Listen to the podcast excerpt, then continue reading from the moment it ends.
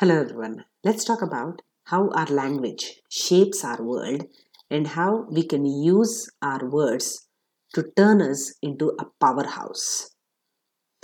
Canada is a country which uses social medicine. So that means you have 10 minutes in the doctor's office to explain your entire medical history that has brought you to the hospital.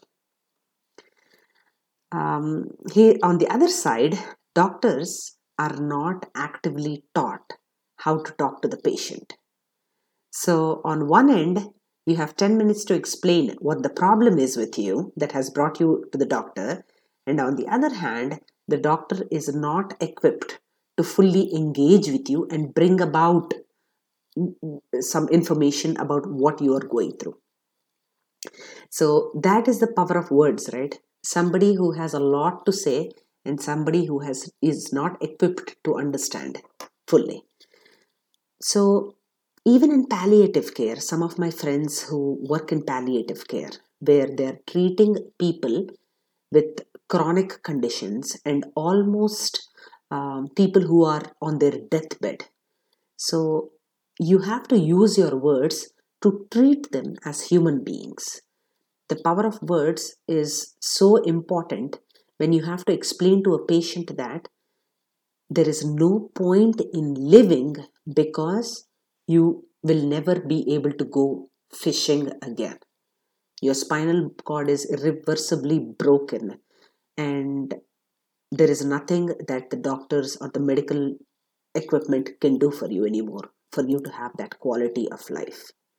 So, explaining hard things like this is uh, you know a palliative care doctor has to ch- carefully choose his or her, her words to convey the most devastating news to his or her patient.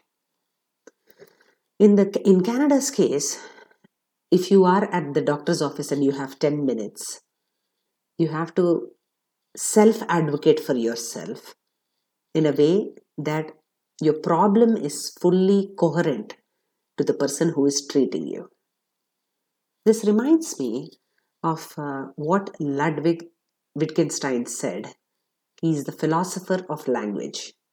What he said was, The limits of my language mean the limits of my world.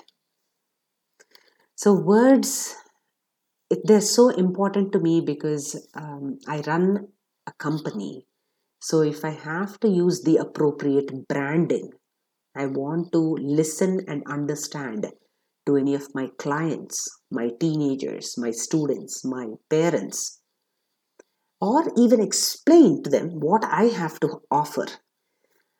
All these things need words, whether it is a child, a customer, a co worker, or even if I am parenting my children, right? If I have to delegate, if I have to collaborate, or if I have to follow up with them on a task that I had given them in the morning, I have to use words to motivate them and channel their energies in the right way.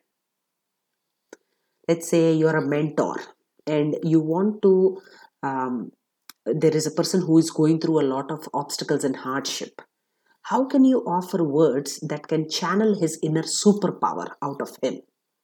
You know what is your origin story? You can ask him and you can say hey you are here.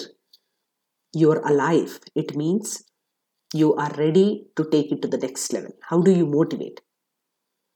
So sadly communication is at the heart of every interpersonal conflict and uh, a very big conflict on the world stage. That is how communication has become right now you know we um, reality doesn't excite us anymore because there's there's so much there's so little news on it right? But if it is misinformation or if it is fake news there are infinite stories that we can make up and tell. But here at the end of the day you know you can choose the choice is yours. You can be manipulative you can be critical you can be hurtful you can be deceptive with your words.